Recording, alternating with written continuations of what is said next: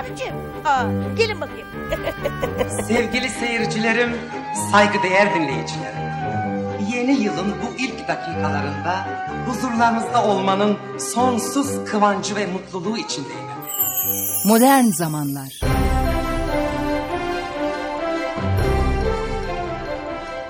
Yüce Meclis'in aziz milletvekilleri, Yüce Meclis'in itimadına mazhar olduğumuz takdirde mevcut zorlukları yeneceğimize inanıyoruz. Galatasaray yarı finalde, ağlamak istiyorum.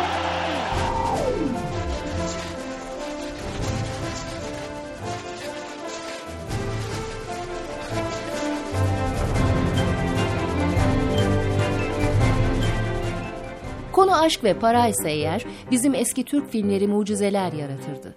Fakir oğlan zengin kız aşkı içimize titretirdi. Beni hatırladınız mı? Hani şu fakir ama gururlu genç vardı ya, o benim işte diye posta koyardı delikanlı. Para asla mühim değildi o siyah beyaz filmlerde.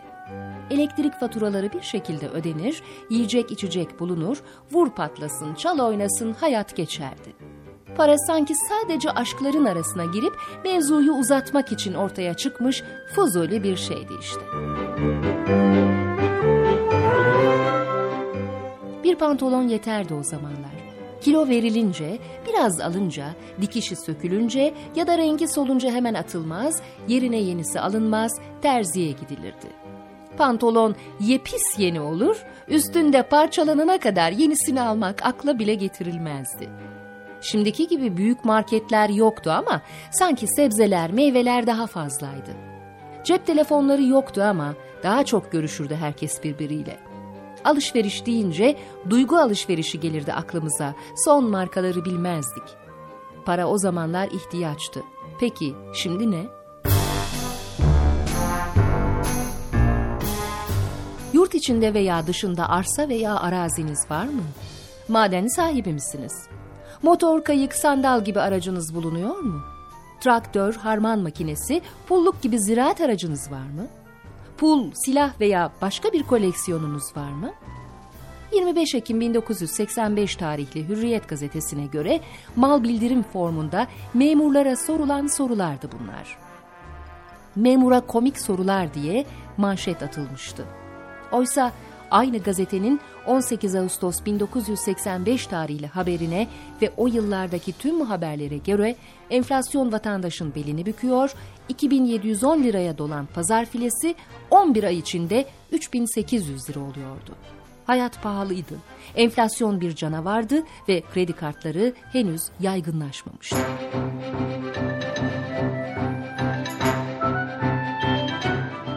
Bir zamanlar parası varsa alışveriş yapan insanlardık biz. Buzdolabı, çalışma masası, lamba, radyo, telefon bozulduğu zaman öncelikle tamirciye giderdi. İlle de yenisi alınacaksa önce biraz para biriktirilir, belki etraftan borç para istenir, sonra dükkanın yolu tutulurdu. Sıkıntılı zamanlardı. Parasızlık insanın yüzüne çarpı çarpı verirdi. Bazen almak için para bile yetmezdi. Sıraya girmek, günlerce beklemek, araya tanıdıkları sokmak gerekirdi. Hiç paramız yokken bir mağazaya girip istediğimiz markanın istediğimiz ürününü seçip cüzdandan kredi kartını çıkarıp on beş takside böldürmek aklımıza bile gelmezdi o yıllarda. Bu boyu küçük, aklı büyük kartlar hayatımızı değiştirdi. Her mahalleden bir değil, binlerce zengin çıkardık milenyum çağında. Hepimiz zenginiz artık. Ne istersek alabiliriz.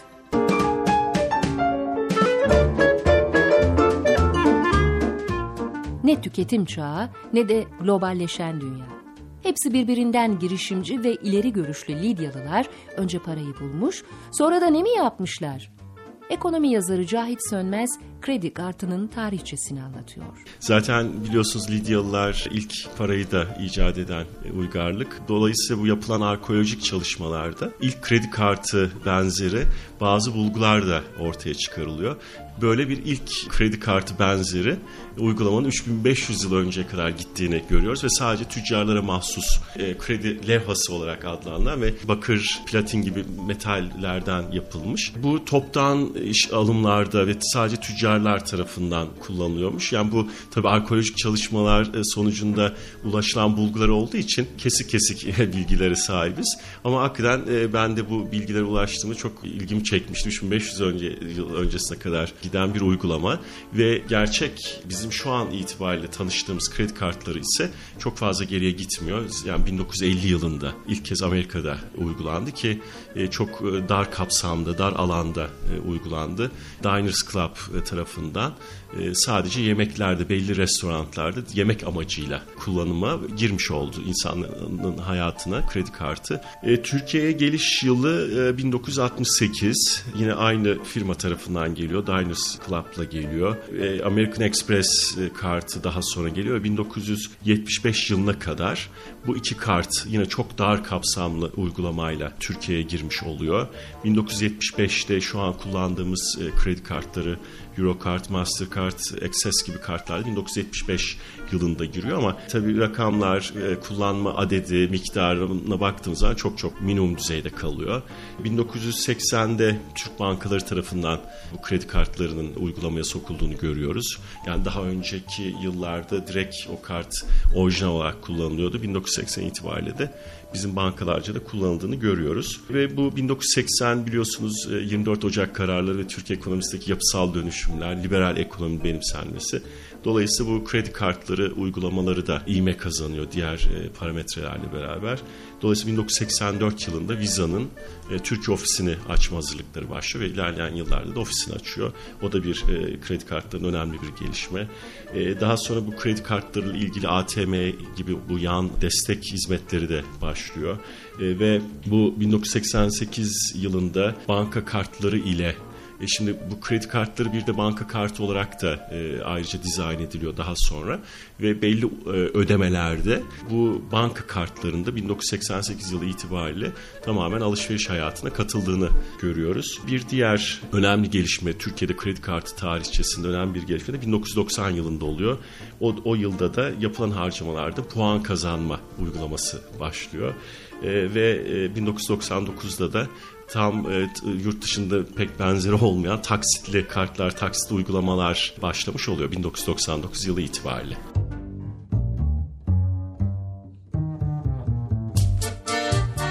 Devir değişti. Bankaların teneke kumbaralarında biriktirdiğimiz üç beş kuruşla bir yere varamayacağımızı hepimiz biliyoruz artık. Şimdi zaman kredi kartında para puan biriktirme zamanı. Hem alışveriş yapıp hem de biriktiriyoruz üstelik. Bu arada çekilişe de katılabilir, yat, araba, yazlık da kazanabiliriz. Tanıştığımız ilk zenginlerden J R bile bizim kadar şatafatlı yaşamazdı. Bindik hepimiz bir gemiye, kafamızda huniler, dilimiz dışarıda dans edip koşturuyoruz. Ama çok mutluyuz hepimiz. Ne istersek alabiliyoruz. on beşe yirmiye böldürebiliyoruz. Harcadıkça puan kazanıyor, onları da afiyetle yiyoruz. Bu gemiyi biri bir gün durduracak elbet ama o zaman deli gömleği giyip kaba etimize sakinleştirici iğne yemek bile kurtarmayacak bizi. Psikiyatrist doktor Göksel Bayam anlatıyor. Aslında sadece kredi kartlarımı bilmiyorum ama zaman zaman e, topluma pompalanan bir takım talepler var. Hani buna isterseniz konut kredilerini çok cazip olan hale getirerek konut almak diyelim, isterseniz araç kredileri diyelim, isterseniz tüketici kredileri diyelim, isterseniz kredi kartları diyelim.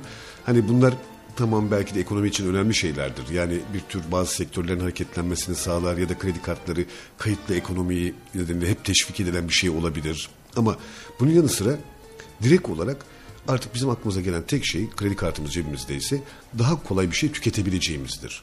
Tüketmekte sınırımızın birazcık daha genişlediği duygusudur. Ya da bizim için o sırada almak ve vermek üzerine olan isteklerimiz ve gücümüz dediğimiz şeyleri gücümüz olan kısmını öteleyeceğimiz bir şey demektir. Artık gücümüz vardır. Ha gerçek bir güç müdür? Değil. Hani ötelenmiş, baş etmekte güçlük çekeceğimiz, daha ileride bir zamanda güçlük çekeceğimiz bir sorun yaratmış olmaktır. Ama o an o çatışmanın kendisini yaşamayız. Bunun insan ruhuna iyi gelen tarafları var. Yani artık hani ben hatırlıyorum öğrenciliğimde hani cebimizde çok sınırlı bir parayla bir kız arkadaşımızla restorana gittiğimizde o yediğim yemekten hiçbir şey anlamıyordum. gelecek hani hesabı ödeyebilir miyim diye düşünmekten ne çorbayı isteyebiliyordum, ne işte hani içki bir duble daha içebiliyordum. Hepsinde kaygım gelecek hesabı ödeyebilmekti. Bu o anı yaşamanın da önünde engel teşkil ediyordu. Ha şimdi belki de bu bahsettiğimiz kredi kartları böylesine bir kaygıyı ortadan kaldırarak o anın doğru yaşanmasına neden oluyor. Ama geleceğimizi ipotek altına alarak benim bir süre sonra yapmam gereken, yapabileceğim bir dünya kadar şeyin önünde engel teşkil ediyor ve baş etmem gereken daha devasa sorunlar haline geliyor. Yani tercihimiz bu anda o anki çatışmayı o anda yaşamakta mıdır? Şimdi ve burada o çatışmayı yaşamak mıdır? Ya da bu çatışmayı çok öteleyip sanal bir gücümüz varmış gibi hissedip daha sonrasında baş edemeyeceğimiz ve gerçekten hani çok ciddi bireysel bir takım sıkıntılara, intiharlara, aile yıkımları neden olduğu gibi aynı zamanda işte toplumsal ciddi sıkıntılara da neden olmaya başladılar bu sorunlar. Artık hani ruhsal sorunlarımızı da erteliyoruz ve daha büyükleriyle daha sonra karşılaştığımızda da kendimizi çaresiz hissedip yıkılıp kalıyoruz. Yine de düşünürken hani benim o öğrencilik sırasında hesabı ödeyip ödeyemeyeceğim kaygısı bana daha sempatik geliyor. Erol'un bile belli bir bütçesi vardı. Bir kalem, bir pergel, bir de çikolata. Oysa biz hesabı şaşırdık artık. Erol'un bütçesiyle kalem, pergel, çikolata üstüne de iki çizme, bir buzdolabı, dört halı, bir de meyve sıkacağı alabilecek ruh halindeyiz. Ruhumuz yıllardır durduğu kafesinden ancak kaçabilmiş kuş misali konmak nedir bilmiyor. Tüketici Dernekleri Federasyonu Genel Başkanı Ali Çetin anlatıyor. Aslında Türkiye'nin en temel sorunlarından bir tanesi ki biliyorsunuz geçenlerde yeni devletleştiren bu krizde yabancı bankalardan bir tanesi Türkiye'de faaliyet gösteren yayınlamıştı ve biz Avrupa'daki, Amerika'daki dergilere de konu olduk. Türkiye batarsa kredi kartlarından batacak diye. e, ya Aşil'in topuğu gibi bir yer kredi kartları. E, gerçekten kredi kartları bir facia. İki nedenle facia. Bir kere en başta dünyada en pahalı kredi kullanan, faiz anlamında en fahiş faizi kullanan bir ülkeyiz. Bunun gerekçesi yok. Bunun gerekçesi tüketicinin sırtında bankaların çok daha fazla kar etme kaygılarının dışında ya da hedeflerinin dışında bir şey yok. İkincisi, özellikle kredi kartı kullanımı açısından baktığımız zaman, kredi kartının yerine göre kullanıp kullanmadığı baktığımız açısından bu noktada bankaların inanılmaz bir bombardımanı var. Öylesine bir sanal şey yaratıyorlar ki, sanki kredi kartıyla alışveriş yaptığınız zaman siz onu ödemeyeceksiniz. Hatta istediğiniz gibi harcadığınız gibi bir de üstüne para kazanacaksınız. Çünkü hani yok şu puan, yok bu puan, işte şu nakit, bu nakit, al ödeme, üç ay sonra da gelecek senede kırk taksitle de elli. Yani bunu sonuçta ödeyecek. Bu ne yapıyor? Tüketiciyi sürekli şu yanılgıya düşürüyor. Ben kredi kartı oldukça alırım. Şimdi bu noktada yine biz T R T'de bir program yaparken bir V T R izlemiştik. Ve T R T arkadaşlar çekmişti. Ee, özel bir günle ilgiliydi. Orada bir hanımefendiye soruyorlar. Diyorlar ki işte özel günde ne alacaksınız sevdiğinize, sevdiklerinize? Diyor ki vallahi düşünmedim diyor. Peki ne kadarlık bir bütçe ayırdınız? Bütçeyi de düşünmedim. Nasılsa kredi kartı var diyor. Şimdi bu kadar reklamların etkisine kalan bir taraf var. İkinci bir taraf şu. Tüketici açısından yani iğneyi de kendimize batıralım. Çuvaldızı başkasına batırıyorsak. Tüketiciler kredi kartlarını bir gelir unsuru olarak görüyorlar. Yani kredi kartları nedir? Aslında kendi paranızı daha elde etmeden önce harcamaktır. Bu anlamda baktığınızda kredi kartı modern bir ödeme aracıdır ve aile bütçenizi planlayabilirsiniz. Kendi bütçenizi planlayabilirsiniz ve bu plan çerçevesinde harcayabilirsiniz. Ve ay başı geldiğinde kapatırsınız. Yeni aylık bütçe açarsınız. Ama böyle değil. Gelir dağılımındaki eşitsizlik, tüketicinin bilinç seviyesinin düşüklüğü, bankaların inanılmaz reklamları ve bu anlamda tüketicinin bilincini sakatlamaları, algısını değiştirmeleri ve tüketicilerin bütün bunlardan dolayı kendi içindeki buldukları durum nedeniyle kazandıklarının çok daha fazla harcama istek ve talepleri kredi kartını ciddi anlamda bir sorun hale getiriyor. Çünkü tüketici demin söylediğim bir gelir unsuru olarak görüyor. on tane kart alıyor. beş yüz lira asgari ücretle çalışıp beş yüz on lira maaş alanın cebinde beş altı tane kart var. Ve hepsinin limitlerde dolu. Nasıl ödeyeceksiniz? Ödeyemiyor. Ne yapıyor tüketici? on tane kartın birinden çekiyor asgari ücretini. Öbürüne yatırıyor. Öbüründen çekiyor. Öbürüne yatırıyor. Böyle hani ondan on aktararak ve arkasından o şey kar yumağı kısır döngü büyüyor, büyüyor, büyüyor. Sonuçta uçuruma gidiyor.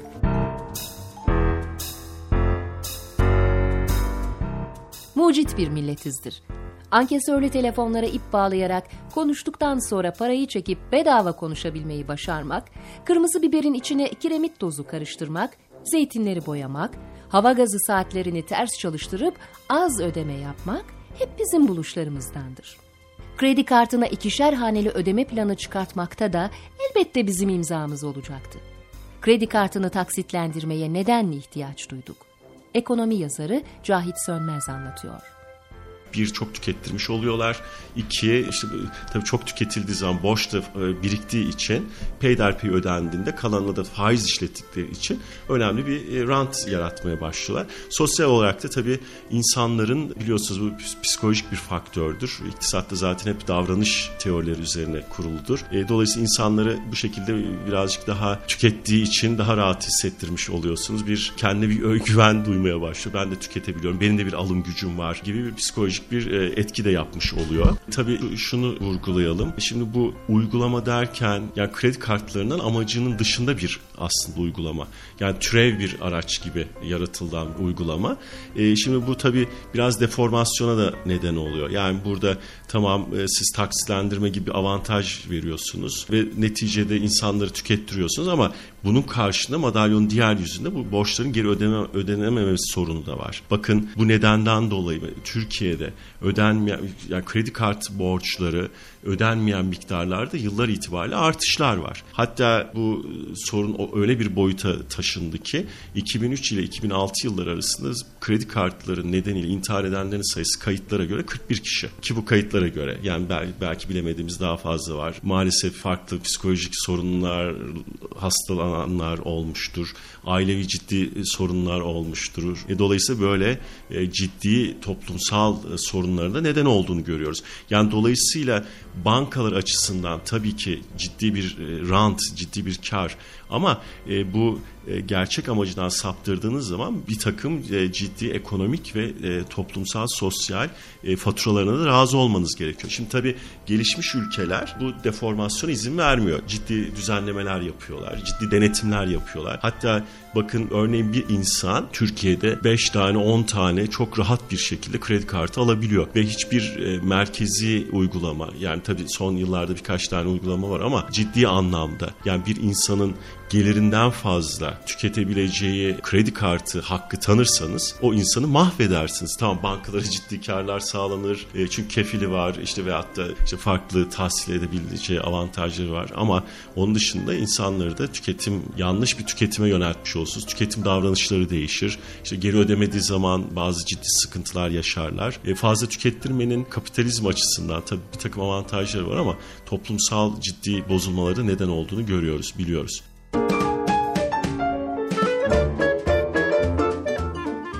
Bir sarışın kız vardı. Arkasında dansçılar ellerini dizlerine vurur, uma uma diye şarkı söyler, ünlü bir kot markasının reklamını yapardı. Biz galiba bu tüketim çağına onunla girdik, ilk onunla tanıştık. Sonrası da su gibi gelip geçiverdi işte. Cahit Sönmez son yirmi beş yılımızı anlatıyor. Bizim tüketim alışkanlığımızı değiştiren en önemli tarih bin dokuz yüz seksen üçtür. bin dokuz yüz seksen üç mal liberalizasyonu dediğimiz, yani ihracat ve ithalatın serbestleştirildiği yıldır. Tabii bin dokuz yüz seksen dokuzda da mali liberalizasyon süreci, yani yabancı sermayenin mobilitesinin arttırılması, yani yurt dışından döviz gelmesi veyahut da Türkiye'den yurt dışı döviz gittiği bir dönem bin dokuz yüz seksen dokuz. Dolayısıyla bin dokuz yüz seksen üç itibariyle başlayan inanılmaz bir ithalat var. İşte belli herkesin hayran olduğu gelişmiş ülke markaları gelişmekte olan ülkelere girdiği yıllar ki bu işte küreselleşmenin ilk tempo kazandı bin dokuz yüz seksen sonrası yıllardır. Dolayısıyla Türkiye'de de ne yazık ki bin dokuz yüz seksen üç yılından sonra e, tüketim davranışlarında önemli değişmeler oldu.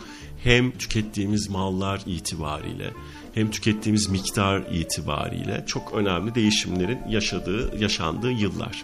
O dönem uygulanan yine yapay refahın sağlandığı dönem ki insanlar biraz daha geliri arttığı gibi algılıyorlardı. Bu iki faktör bir araya gelince insanlar daha fazla tüketmeye başladılar. Tabii bu psikolojik bir faktör. Tükettikçe daha fazla tüketmek istiyorsunuz.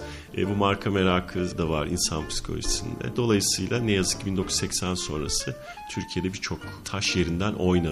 Bu tüketim öyle bir boyuta geldi ki işte Türk örf adet gibi adlandırdığımız bazı alışkanlıklarımızı bile yitirmemize neden oldu. Örneğin bayramlar çok önemliydi bizim için. E, ama şimdi bakıyorsunuz turizm sektörü öyle bir devreye giriyor ki kış ayında bile sizi Akdeniz'e, beş yıldızlı otele o yağmur altına kapatabiliyor bir sanatçı dinletmek üzere. Ama eskiden biliyorsunuz bayramda aileler bir araya gelirdi. Şimdi tabii bu çılgınlık ne yazık ki doğa dengelerini de bozuyor. Öyle bir tüketim pompalanıyor ki örneğin bir çilek bile bir ay tüketilmesine izin vermiyor sistem. on iki ay tüketilmesini istiyor ki daha fazla tüketilsin.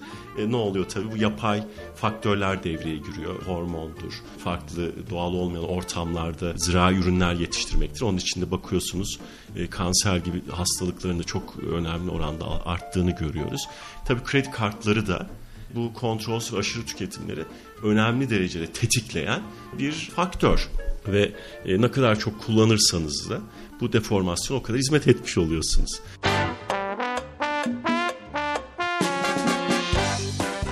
Küresel ısınmayı, kredi kartı intiharlarını, eğlenmeyi alışveriş yapmak sananları saymazsak eğer, bu tüketim çağının ve kredi kartlarının bir faydası vardır mutlaka. Salt ekonomik cepheden baktığımızda tabii belli bir ivme kazanması ve e, tüketimin kısmen arttırılmasına, tabii e, tüketimin artması demek, yani bu bir zincirin halkaları gibi düşünmemiz lazım. Tüketimin alt, artması demek üretimin de artacağı anlamına gelir. Üretimin artması demek daha fazla üretim faktörlerinin kullanılması demektir. İşte istihdam yaratılması gibi. Dolayısıyla zaten ekonomi politikaların temel amacı ekonomileri belli bir e, tempoya ulaştırmak ve ekonomi çarklarının belli bir hızla dönmesini sağlamaktır. Tabii kredi kartları burada önemli bir işlev görüyor. E, burada tabii biraz itici bir güç e, rolü oynuyor tabii ki kredi kartları. E, yani sadece insanların gelirine, e, bugünkü gelirine e, bıraktığımız zaman e, o zaman tabii ekonominin temposu yavaşlamış oluyor. Tabii e, bunu şurada unutmamamız lazım. E, bu siz bir iğme veriyorsunuz ki biraz gelecek gelirleri ipotek altına alarak. Şimdi dolayısıyla o gelecekteki ekonomiyi taşıyacak altyapı ve ekonomimizin iç dinamiklerinin de olması lazım. Eğer böyle bir yapıya hazır değilseniz o zaman tabii bedel, bedeli ağır ödüyorsunuz.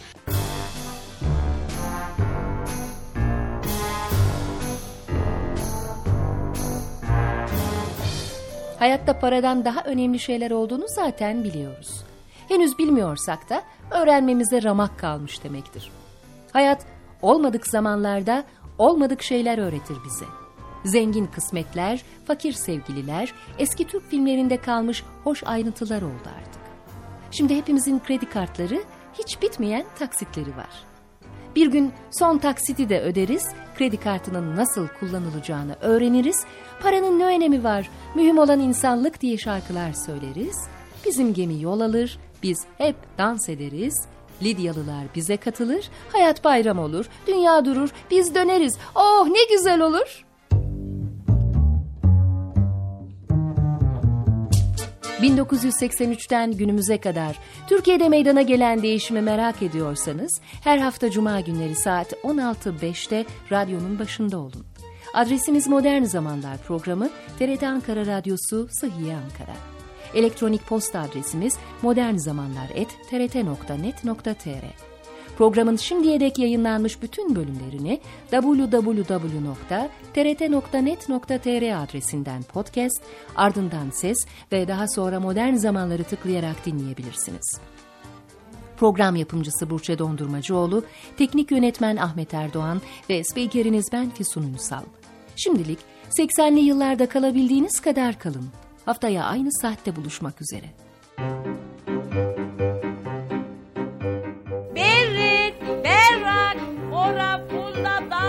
Aa, Emir, Gizem, neredesiniz? Teker teker sizleri mi çağıracağım? Aa, gelin bakayım. Sevgili seyircilerim, saygıdeğer dinleyicilerim. Yeni yılın bu ilk dakikalarında huzurlarınızda olmanın sonsuz kıvancı ve mutluluğu içindeyim. Modern zamanlar.